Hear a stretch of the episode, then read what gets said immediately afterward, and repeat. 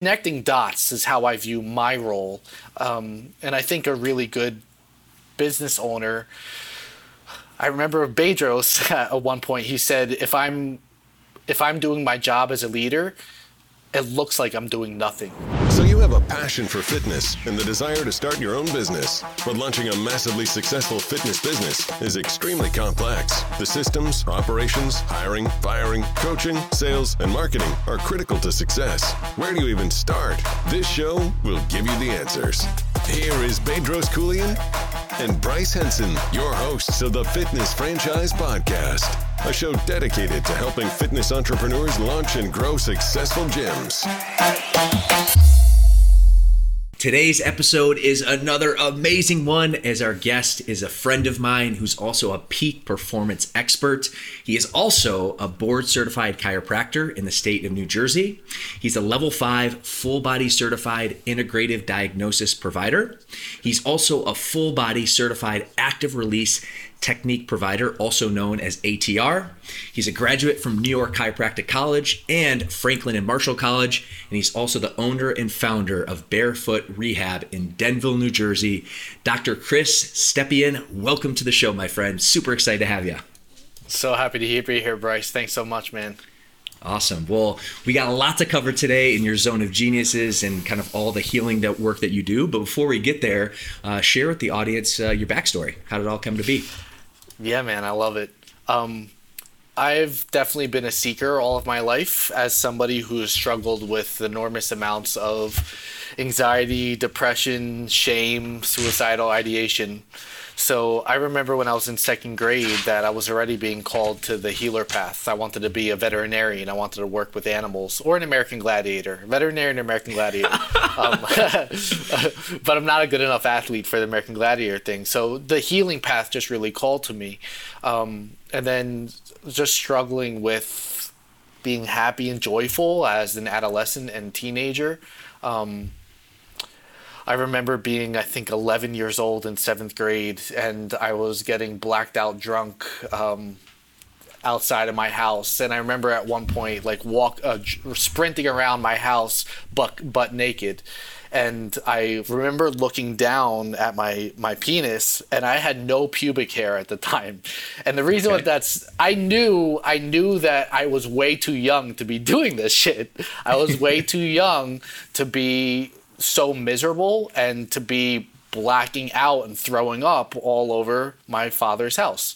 Yeah. Um, so yeah, just struggled through high school and in college. I started burning myself with coat hangers. I'd heat up on the stove top, so I have brands all over my body.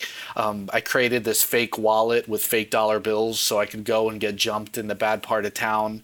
Um, I got taken home by the police one time. I started crying in the car how miserable I was. He's like, "You need a therapist." Um, just really self torturing things. So yeah. um, I played football in college. Football saved my life. I was always into fitness, and then I ended up um, being called to chiropractic school. I wanted to heal people without man-made medicines. I was never really called to that path, and that's pretty much where I ended up where I am today. Yeah. Well, one of the things that I just, for me, made a big impact when we first met is like your vulnerability because you're, you're a healer. You're such a good guy. Like your heart is, is gold. And that's just something I see. It's very noticeable for me.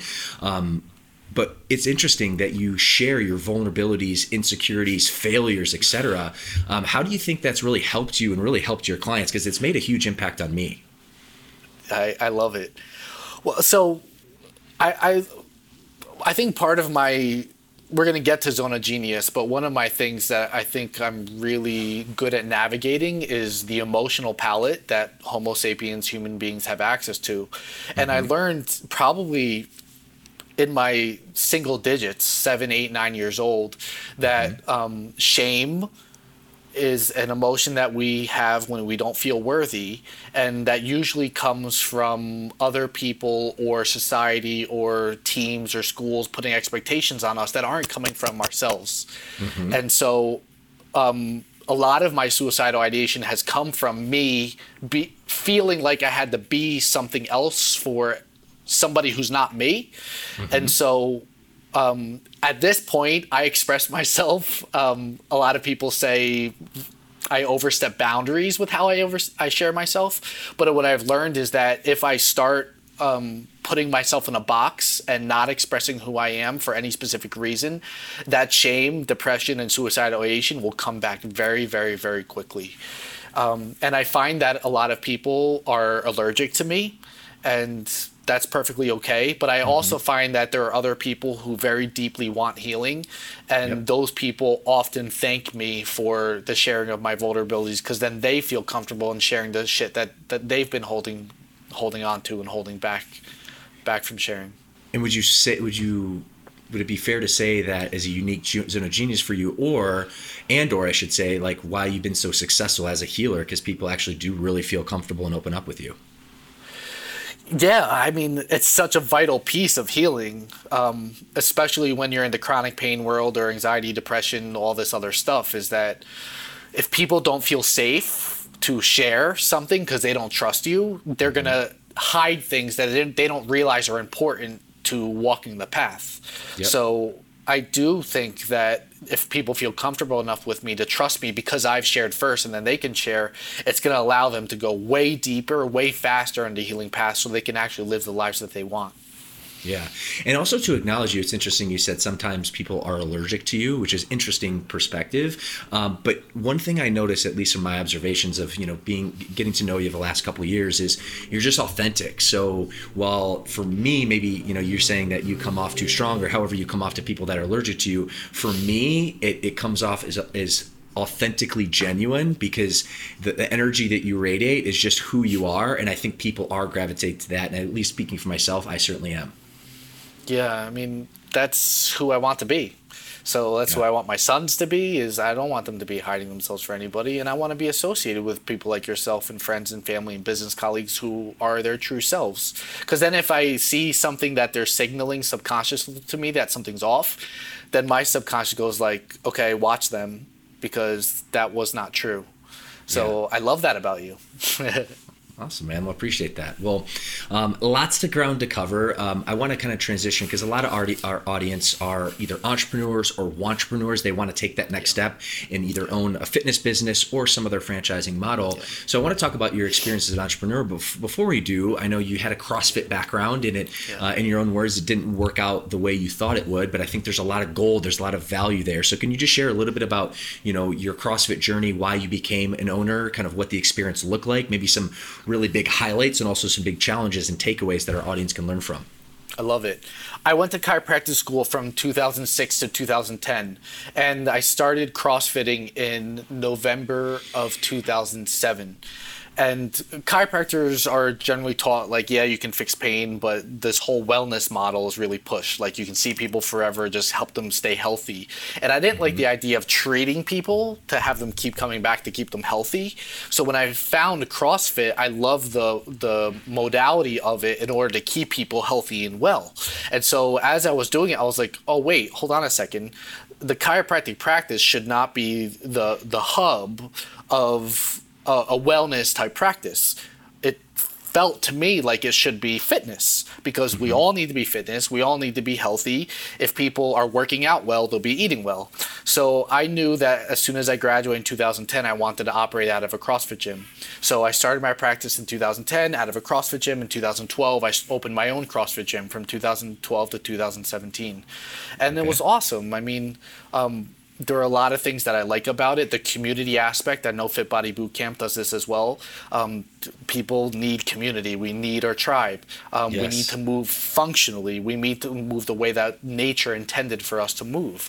So that was wonderful. It was awesome to see people fit. I got to see how um, the whole Paleolithic diet framework used for people to lose weight and to heal their medical conditions. Um, I made a lot of mistakes in this gym um, yeah, I a lot of mistakes, a lot of lessons. I partnered with individuals. I, I got married to some business partners way too early. Mm-hmm. Um, we were dating after three to four months of knowing each other. Um, uh, that's not. I, I don't recommend that any of my friends get married to anybody unless it's been years and years of getting to know an individual. Um, so we just didn't have the same allegiances, the same vision for where we were going. Um, I thought I thought that I was a, a, powerful, intelligent enough individual to be able to handle my practice and the gym, mm-hmm. and I wasn't. So I was trying to skip steps in order to get to a place in the future that I saw I could have, but I was rushing things, and it caused me to be not doing anything well. Mm-hmm. Um, certain individuals in the gym were sleeping with other members in the gym, and that was a complete fiasco. Yep. Um, horrible partnership agreement, a horrible partnership agreement that completely shot me in the foot. Where um, three three of us, so two of my other business partners against one other individual, our other business partner, were essentially in a legal battle for like two years. Oh, wow. um, we were so stressed out. Um, my business partner, Katie, who's actually my life partner now, she oh, had wow. such bad adrenal fatigue that she was teaching a, a, a power clean and she actually passed out in front of the class. Um, she was so stressed about this whole situation. So, a uh, ironclad partnership agreement is so vital if you're going to have partners. Um, yeah. and would you even, would you even recommend? And granted, there's probably no one size fits all, but you know, th- this isn't the, the first time I've ever heard of a partnership gone south. So, would you? What would your recommendation be to uh, like a budding entrepreneur? Is it worth having a partner? Like, is it something that you should stay away? Curious on your insights from that experience. Yeah, um, to be honest, it hasn't scared me away from having partners again. I do plan on having partners with the current doctors in our clinic in the future. I'm just going to do it way differently, just okay. because I believe in I believe that I don't know everything, and I want to share in the abundance and the resources and the liability and the risk. Um, but if I was the type of individual that had enormous energetic capacity to just go go go go i am not one of those people anymore the way that I thought I was five, ten years ago. So I just don't want to. I've had adrenal fatigue at least twice in the last five to seven years, and it's pretty horrible. And I, I just can't, I wouldn't be able to serve the people I want to serve just by myself. So therefore, that's why the, the, the partnership thing is it's a good option for an individual like myself who just believes in wanting to share. It just has to. I want to date those individuals way longer than I did yeah. the first time. Yeah, and then also too, um, in terms of like running the CrossFit, uh, also your uh, chiropractic location. You said you had the CrossFit in 2012, 2017, so that five year yeah. clip. How did, were you running barefoot rehab in tandem with that? What was the the I guess overlay in terms of you know having both uh, I guess facilities? They were both coasting, and neither of them were doing well. Um, like I'm so grateful that the clinic is where it is today, given the fact that I was trying to juggle these two giant things. But I wasn't in a place to be. I hadn't fully figured out certain things and delegated those things to individuals who I trusted before trying to take on all this stuff. And that's my MO all my life is I'm going to do everything by myself right now. Mm-hmm. And I've had to suffer a lot to learn those lessons that I'm going to focus on one or two things over the quarter or three month period. And then until those things are done, I'm not going to go and look into the future because it doesn't work. Yeah, it, I, it, like literally that touches me so much. Uh, and our business model here at Fit Body Bootcamp Fitness Franchise Podcast, we basically started implementing what's called the EOS, which stands for Entrepreneur Operating System, and it's just a framework of basically how to run the process behind your business. And I'm with you because I always have the idea fairy, something in this or that, and before you know it, the ideas that I put forth aren't fully executed. So yeah. one of the values of the EOS pr- uh, program is you're stuck to whatever your priorities that you set at the very beginning of the quarter to see those priorities through um, because I think that's probably uh, and it's good to bring up because it's just a common probably issue and problem that a lot of entrepreneurs face. Would you say that's fair to say from your experience? Yeah, man. I mean, how and especially in the in the fitness world, I don't. Well, Fit Body Bootcamp's a little bit different, but fucking excuse my language. CrossFit, um, like what happened in the CrossFit world is people would lose weight and then not have any business experience and be like, I want to start a business and own a gym and not know how to structure the mindset around like what do I actually have to do and think about when I'm running a gym. So it's awesome that you guys have your teaching mindset to the people who are in Fit Body Bootcamp. That's amazing. Yeah, well, it's probably the, the number one focus, at least to start, and actually continue because it's, you know, you have a business model which works if you work it, but at the end of the day, it's what's happening in between your your, your, your six inches above your ears, right? So it's everything. It's everything. Well, good. Well, well, unpacking the box. Is there another uh, like a last lesson from that CrossFit experience? I mean, you know, creating a, a proper structure and expectation on partnership, um, having you know entrepreneurial experience prior. Would there be one big other takeaway or learning lesson that you learned from that experience that you could basically share as as a piece of, I guess, advice or what to look out for for our audience? Yeah, I mean, I would study what I would definitely study what the top performers do. Um, the top performing fitness franchises like Fit Body Bootcamp because I know the job that they're doing. Um, the top performing owners of those franchises, or even the owners of other community based fitness gyms, it's the the fitness world can be hard to get into and to succeed at compared with other industries and it can be done and i'm even still attracted to it even though i got out of that bad crossfit experience. But i want to know what the top performers are doing and follow their recipe for success. Uh, not try to mess with the recipes of it before i actually understand the ingredients of a really successful gym because I was cocky. I was mm-hmm. cocky and it bit me in the ass big time. And mm-hmm. um, it, it humbled me. So, what are the best doing and follow in their footsteps? Yeah.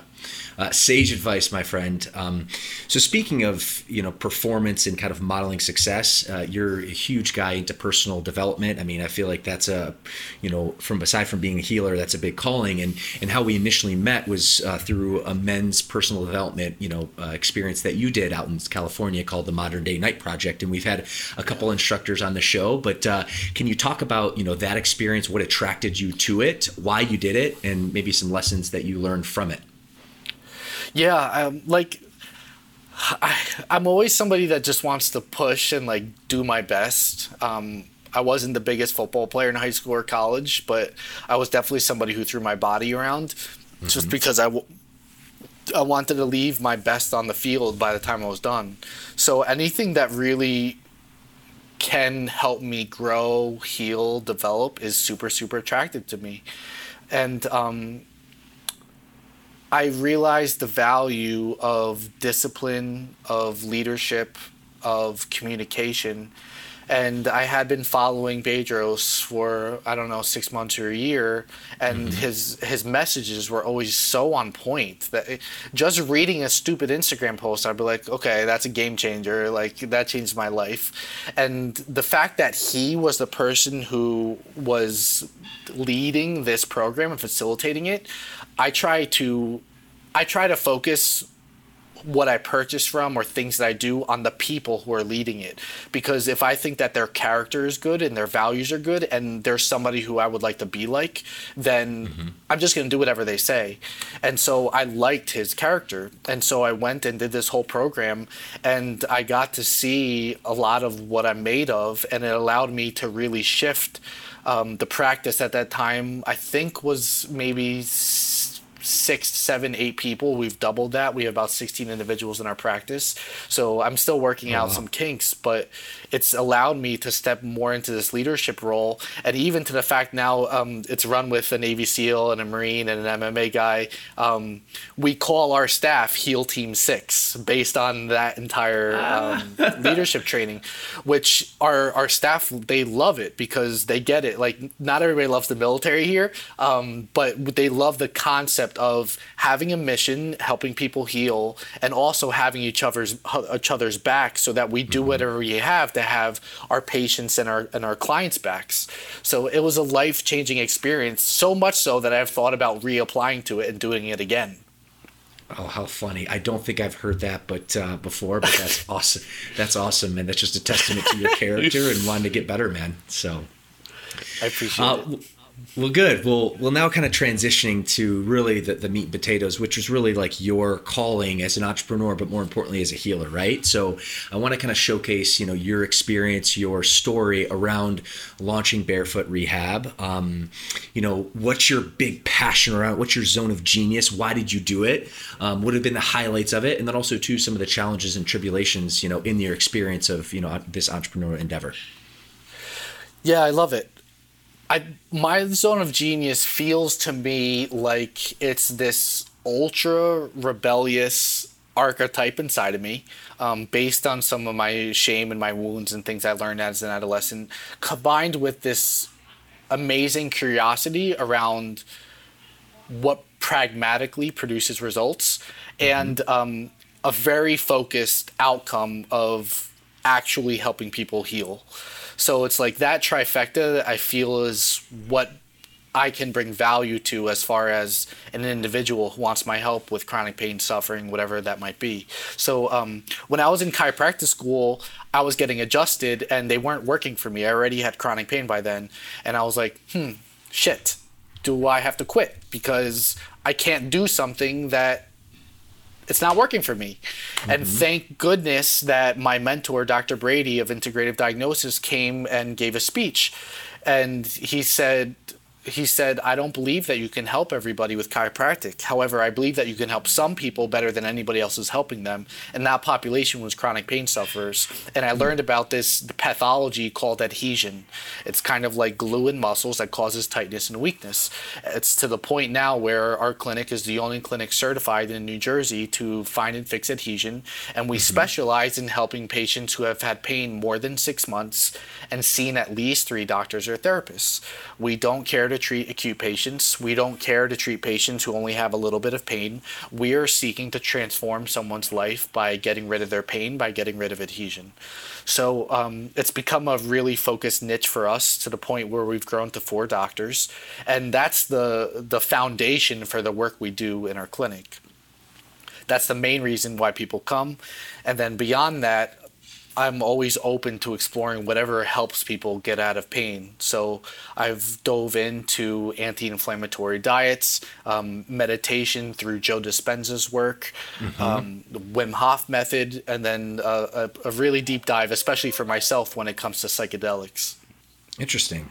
Um, I want to kind of talk. That's a lot there to unpack, specifically yeah, to yeah. to an adhesion. We'll kind of take it from there. That's something yeah. in, in, watching you on social and, and obviously being friends, but following you. I think one of your zone of geniuses, or, or at least outside eyes looking in, why you've been so successful is you're just a passionate guy. You're very authentic, and when you put that energy out, and you just so much care, you have so much care and concern. People are attracted to that, and, and I think that's you know at least again from outside eyes one of the reasons that you've been successful. Talk to us a little bit more about adhesion. How many people have adhesion? And I know that's a big focal point of, of a lot of the content uh, that you and teaching that you put out. Yeah. For individuals between the ages of 30 to 50 years old, I would argue that adhesion is the most common cause of chronic pain by far. Mm-hmm and it's also by far the most underdiagnosed. Nine out of ten of our patients in New Jersey have never ever heard of this stuff, so it's mm-hmm. a really big deal. Um, some other types of therapists and doctors claim to treat it. Physical therapists, sometimes myofascial therapists, rolfers. Um, we just happen to do it very, really, really well because my mentor, Dr. Brady's a genius. But um, it restricts muscles, so it causes tightness. We use flexibility tests to determine where there's adhesion. Okay. Um, and it also causes muscles to be weak. It puts overload on discs in the low back, in the neck, on labrums in the hip, on cartilage in the knee. So, pretty much any musculoskeletal condition for about 10 to 20 to 30 years before people turn 50 60 70 it starts as adhesion. So it's this major piece of pain healthcare that is not being talked about enough. It's starting to be talked about more. Um, but frankly it's really hard for doctors and therapists to learn this well. And i haven't found many people who are willing to invest the time and energy that myself and our doctors are invested in to get better which is mm-hmm. why there aren't a lot of adhesion specialists Interesting. Um, and that's probably why uh, would it be fair to say you're so passionate about it? And I guess have you do you have adhesions and do you work them on yourself and your team as well? Uh, they're everywhere, dude. Yeah. Um, I if I had to bet like for if 99 if 100 patients came in the door of a random population I mean 90 to 95 of them would have significant enough adhesion that they might uh-huh. want to get it removed to increase flexibility. So it might be the, it might not be the type of thing where they have significant pain, but they might have um, for their ankle range of motion, it's supposed to be six inches, the knee to the wall. They might have five inches instead of six, and that's mm-hmm. a 16% restriction. That's 84%. If they're a runner or they're an athlete, they might be like, you know what, I want 100% capacity in my ankle, so can you remove the adhesion from my calf? Mm-hmm. So it's it's yeah, it's tiny little restrictions and flexibility that show where the adhesion's possibly there. Interesting. Copy that. We'll um, on that note, and, and, again, you kind of laid out a lot of what you do with within Bearhab. One of those was psychedelics, which you just talked about, and we've shared some you know medical experiences together. Uh, for me, I'm a recovering alcoholic, and it's not something I'm overly proud to or excited to share, but that's the truth, the the, the, situation. And working with you in some of these these medicines, as actually there, has been a couple big eye opening experiences and really yeah. shifts in my mentality specific to the relationship. So I don't know how comfortable you are sharing, but would love to kind of you know at least open it up for you to kind of give some insight to our viewers.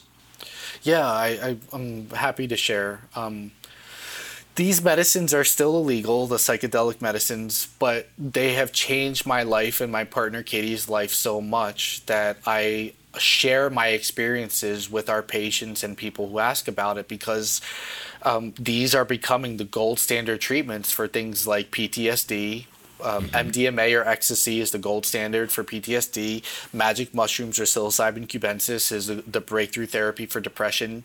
Um, ketamine helps with depression. These things help with anxiety and and negative repressed emotions. All these types of different things. The very first time I drank ayahuasca eight years ago.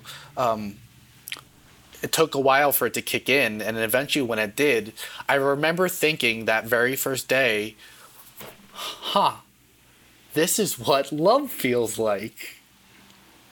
What? Yeah. This is what love feels like, and this plant tea made me feel more love than I've ever felt in my entire life. What the fuck? Mm-hmm. Uh, so, I mean, I was hooked, and I've done a ridiculous amount of ayahuasca, magic mushrooms, MDMA, ketamine, um, I've done Bufo a few times, and these all these all show us a different perspective on consciousness that allows us to look at both our conscious and subconscious minds, see what's been buried, see what's been repressed. Um, we've had patients who have done ceremonies or medicines with different people. The adhesion treatment's not working for them. They'll come back in after mushrooms or ayahuasca and be like, I'm 75% better. Mm-hmm. And not only that, but a month later, they're like, my pain's still better. And that's because they dug into some emotional garbage that was buried in their psyche and they let it out. Mm-hmm. And then they were not only out of pain, but they were much happier and more joyful by consuming these medicines. It's ridiculous. Yeah. Well, I'm, I'm even hesitant to say because that's just I feel like human nature and there's a stigma around it. But yeah. I certainly was was very cautious and skeptical. I would say when first learning about it. But going in a couple experiences with you specific to MDMA has actually, and this is actually the first time I've shared this openly. Um, Love it. But ch- changed my life actually in, in, two outlooks in the energy and kind of the, the level of consciousness. We're, we're around two relationships, one with my mom and one with my sister.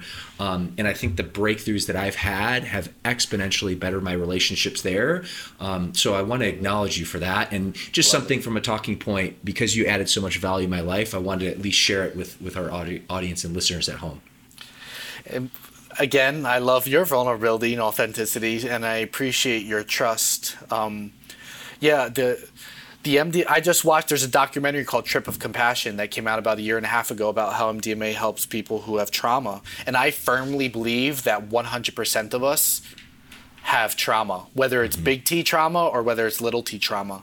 So it could just be that some bully did something to us in the fifth grade and that traumatized us, and that we've been carrying this thing with us for the rest of our lives. And the MDMA specifically allows us to feel our body and be so inside this me suit more so than anything could make us present in and that allows us to go and look at those wounds and traumas and be complete and integrated with it. So i love that what you shared about those relationships because that's what it's all about is how when we heal ourselves the people in our lives get the benefit. Yeah well, like I said, I want to acknowledge you for that. You do incredible work, and certainly it, there's a lot to unpack. But uh, you know, I wanted to kind of touch on that. Uh, now, kind of shifting gears, still within you know your practice, uh, I want to kind of talk a little bit about your the business aspect of it because really our audience are you know excited, um, either maybe have launched a, a, a, wellness or a fitness business, or they want to launch um, a business, whether it be fitness or franchising.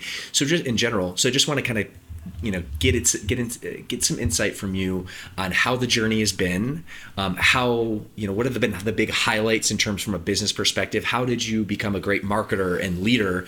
Um, and kind of what does it really take in order to run a successful practice like you've done you know over the last you know going on you know five plus years? Yeah i appreciate it. Um, i think most people probably know in their blood if they're an entrepreneur or not. Mm-hmm. Um, it's not it's not the easy path. I think it would have been easier to get a job and to let somebody else tell me what to do. Um, there's fear and there's risk around not only do I have to support myself and my family, but I have to also support the people who are working as SEAL Team 6 in our clinic. And I have to make sure that the patients are getting served for coming in here. So it's just a lot of responsibility. Mm-hmm. Um, and if you're somebody who wants to get into health and wellness, really knowing where your heart sits with that like is this something that you truly will bleed sweat and die for? I think is a really important question when it comes to anything that transforms transforms health. So it's it's been quite the journey. We have to be willing and open to learning a lot of different skill sets, at least in the beginning, until we can delegate those various skill sets. Mm-hmm. So, um, yeah, learning copywriting and buying courses for that, and then learning different platforms and Instagram, now TikTok, before that, YouTube, Facebook, um, mm-hmm. learning how to lead, even learning how to do.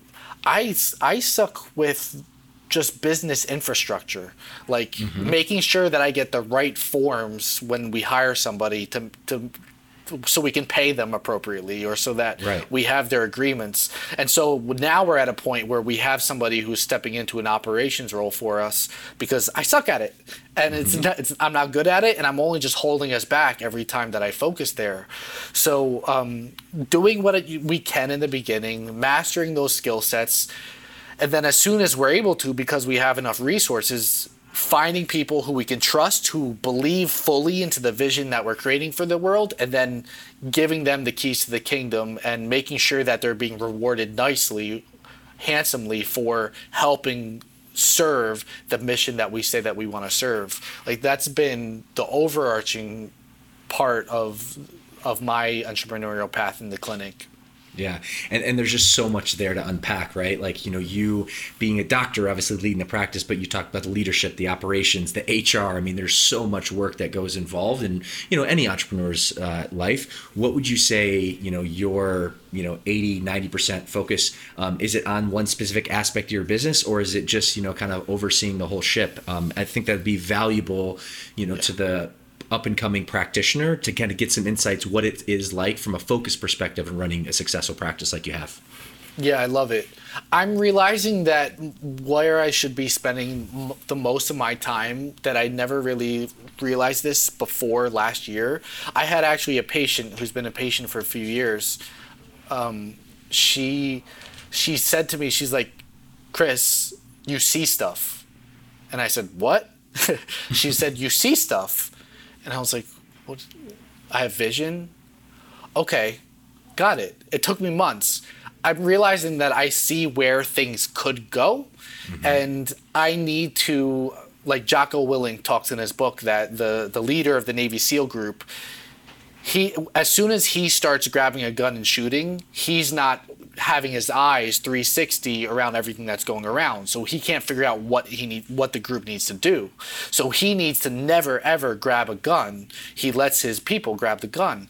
I need to stop grabbing the metaphorical gun or being in the day to day and allow myself the space to really see, to connect the dots, to incorporate different types of healing, to allow people to heal. Like last year during COVID, we started including a lot of Joe Dispenza's meditations, accessing mm-hmm. the, the mystical formula for healing, um, accessing the quantum field. So that's something that I wouldn't have been able to do it if I was just doing the day to day so much. Mm-hmm. So it's connecting dots is how I view my role. Um, and I think a really good business owner. I remember Bedros at one point. He said, "If I'm, if I'm doing my job as a leader, it looks like I'm doing nothing," and that made sense to me.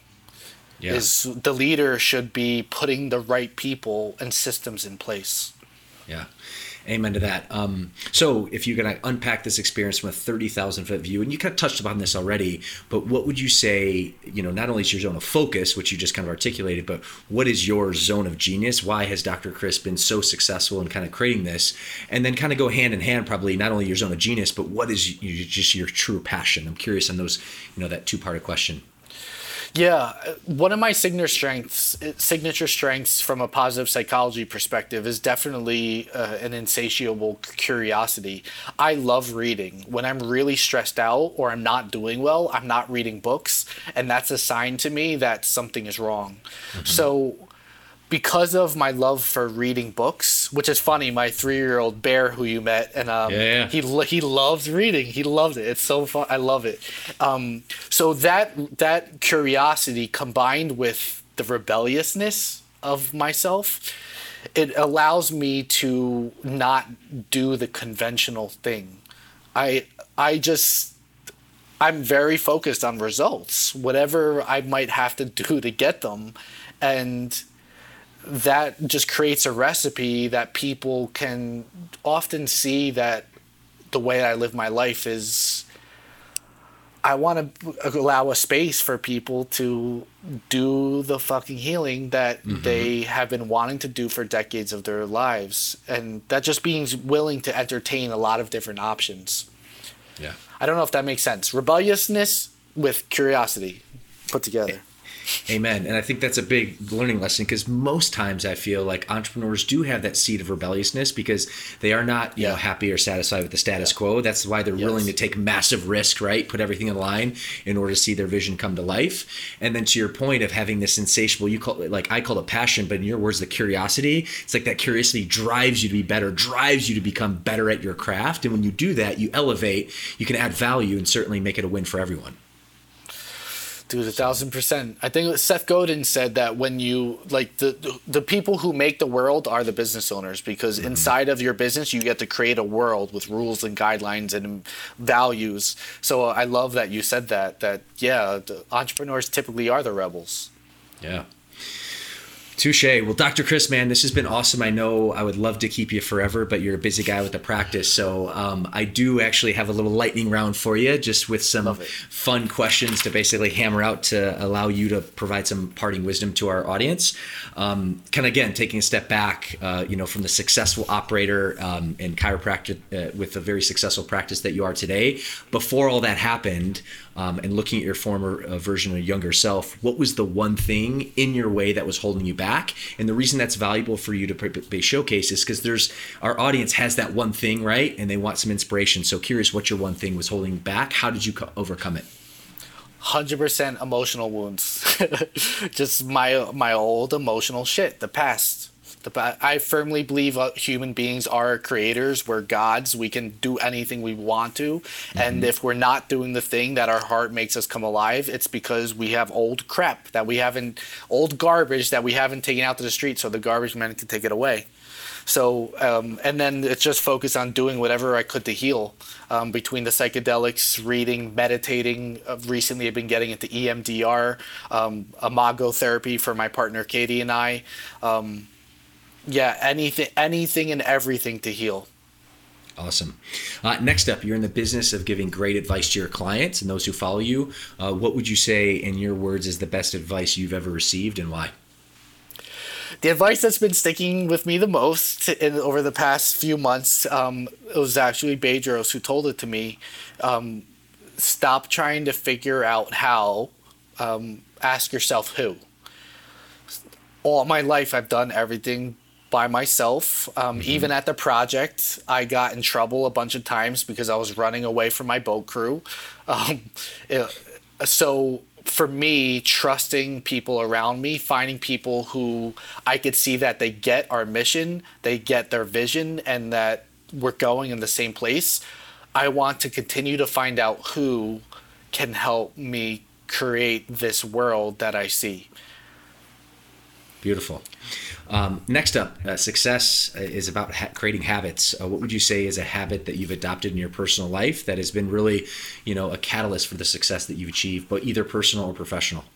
Yeah, one of my favorite thought experiments is a meditation that I call the deathbed meditation. I think I got it from a Stoic practice. I don't remember, but almost every day, if not for a minute or more than that, 10 minutes, very often I'm constantly thinking about what it's going to feel like to be on my deathbed. And I see myself as an old ass man, 110 years old, whatever, surrounded by my children, grandchildren, great grandchildren, grandchildren, all the people that I've been able to impact in my life, all the people I get to serve in the beautiful home that I'm imagining creating. And um, whenever it comes to an important decision or choice, I go there and then I talk to myself here. So I allow that deathbed self to dictate the actions that I need to take now, no matter how scared or resistant or how much I don't want to do something. Deathbed Chris almost always wins. Yeah. So that, that habit that's amazing. And we haven't actually talked about this, but it doesn't surprise me uh, that you referenced Stoic philosophy, which I'm a huge fan of. And sometimes the negative connotation, it could be a little dark, etc. But I think if you look with that, you know, kind of reverse engineering your life mentality, which you just, you know, laid out and, and yeah. probably better articulated, um, you're, you're going to always make the right decision, right? When you have that perspective in mind. It's you're you're ta- you're getting your own ego out of the way, and that's that's why it works. Yeah.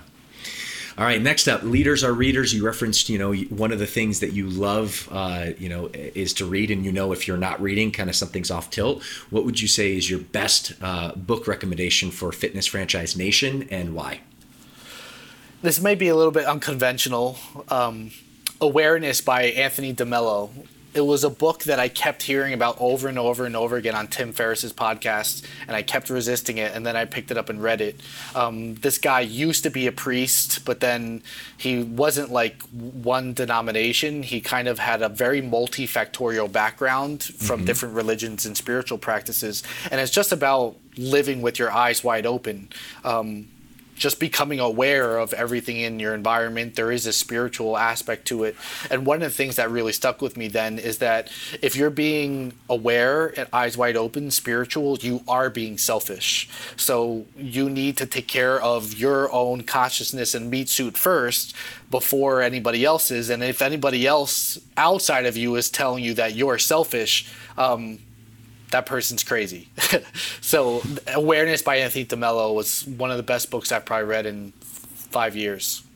Awesome, noted. I actually haven't read that, uh, which is uh, which is good. So it's on my list.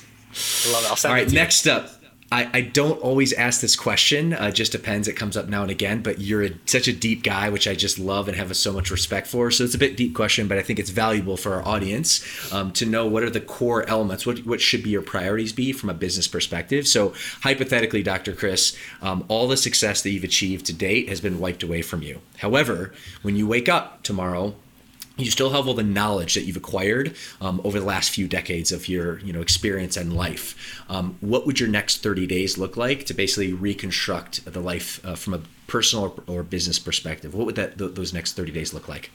I love it. This is amazing. I love thought experiments like this. So yeah, this is very easy, and I actually got this from the Stoics as well.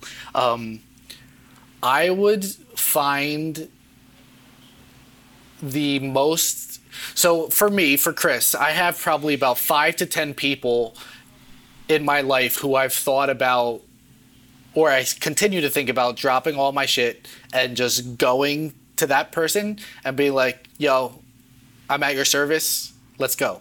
So what I would do is I would find the most influential person around me who was doing the thing that I was most passionate about, that had a, a massive vision that could contain my vision for my life inside of it. And I would take the $500, do some research, spend that $500 on the thing that would show that individual how serious I was to come on board and serve that person. And then I would serve that person according to the canvas strategy. I believe Ryan Holiday talks about this. I would just canvas or clear out the path in front of them so that they could go as far and as fast as possible. Um, and then ultimately, inevitably, what typically happens is if you continue to clear the path out for an individual, eventually that person comes back and look at you and says, "Oh, wait a second, what do you want? You've helped me so much in your life. I think I want to do something for you. So what can I do for you?" And I would just serve them until I got that opportunity to to have an ask. Yeah, and that's and I guess the foundational in that and kind of is really modeling success, right? And and yeah. serving and providing value, um, and also the law of reciprocity. There's just a lot of things that uh, again uh, that we can unpack from that, and that's a that's an incredible answer. So thank you. Thank you, Bryce. All right, my friend. So um, we're almost out of time here. Uh, I want to make sure, though, to tee up and be able to give uh, our audience a way to connect with you, and I'll certainly tee up our media team as well. They hit a graphic on the screen. Um, you know, number one, where can our audience connect with you, and number two, where what would be a last parting piece of wisdom that would benefit our audience, either life, whether it be personal or business perspective. Yeah, um, Barefoot Rehab on Instagram, Facebook, TikTok. Um, you can contact us, DM us. If you DM us on Instagram, my team will just let me know that um, you're contacting from the from Bryce's podcast, and awesome. you could communicate me from there. Um, yeah, if I was gonna die tomorrow, what one piece of wisdom would I want my my kids to know, but also share for the podcast? Sure. Um, trust your emotions I don't see enough people talking about it in 2021. Our emotions are superpowers. Our society does not teach people how to feel. There's massive fear and darkness in our society right now. Um, our emotions have messages that come from our spirit that are trying to help show us our path and our way. And when we shut those emotions down, it inevitably causes more suffering. And if you learn how to feel those emotions very, very deeply, this entire world opens up that is really unexplainable. Profound, man. Love it, my friend. Thank you so much. And um, this has been awesome. I was super excited about this interview, and this has even over exceeded my expectations. Um, before we let you off uh, run for the day, um, Dr. Chris, man, I just want to acknowledge you uh, for being who you are. Um, as I mentioned earlier, like your heart, your energy um, is is really, I guess um, is incredible and you really bring a lot of value to someone's life and you've done that for me um, and you've really empowered me uh, to be the better version of myself because of your uh, uh, vulnerability and authenticity and i know it's not about me because you've done that for an incredibly amount of people in your community and all the people that you've helped worldwide. Uh, so for that i want to thank you i want to acknowledge you and certainly uh, thank you for being on the show today my friend. It's so mutual man. I um i love who you are. I love staying connected with you um, I look forward to growing into old men with you. Love it. All right, Dr. Chris. Thanks, man. Have an awesome day and talk to you soon. All right, brother. You too, my friend.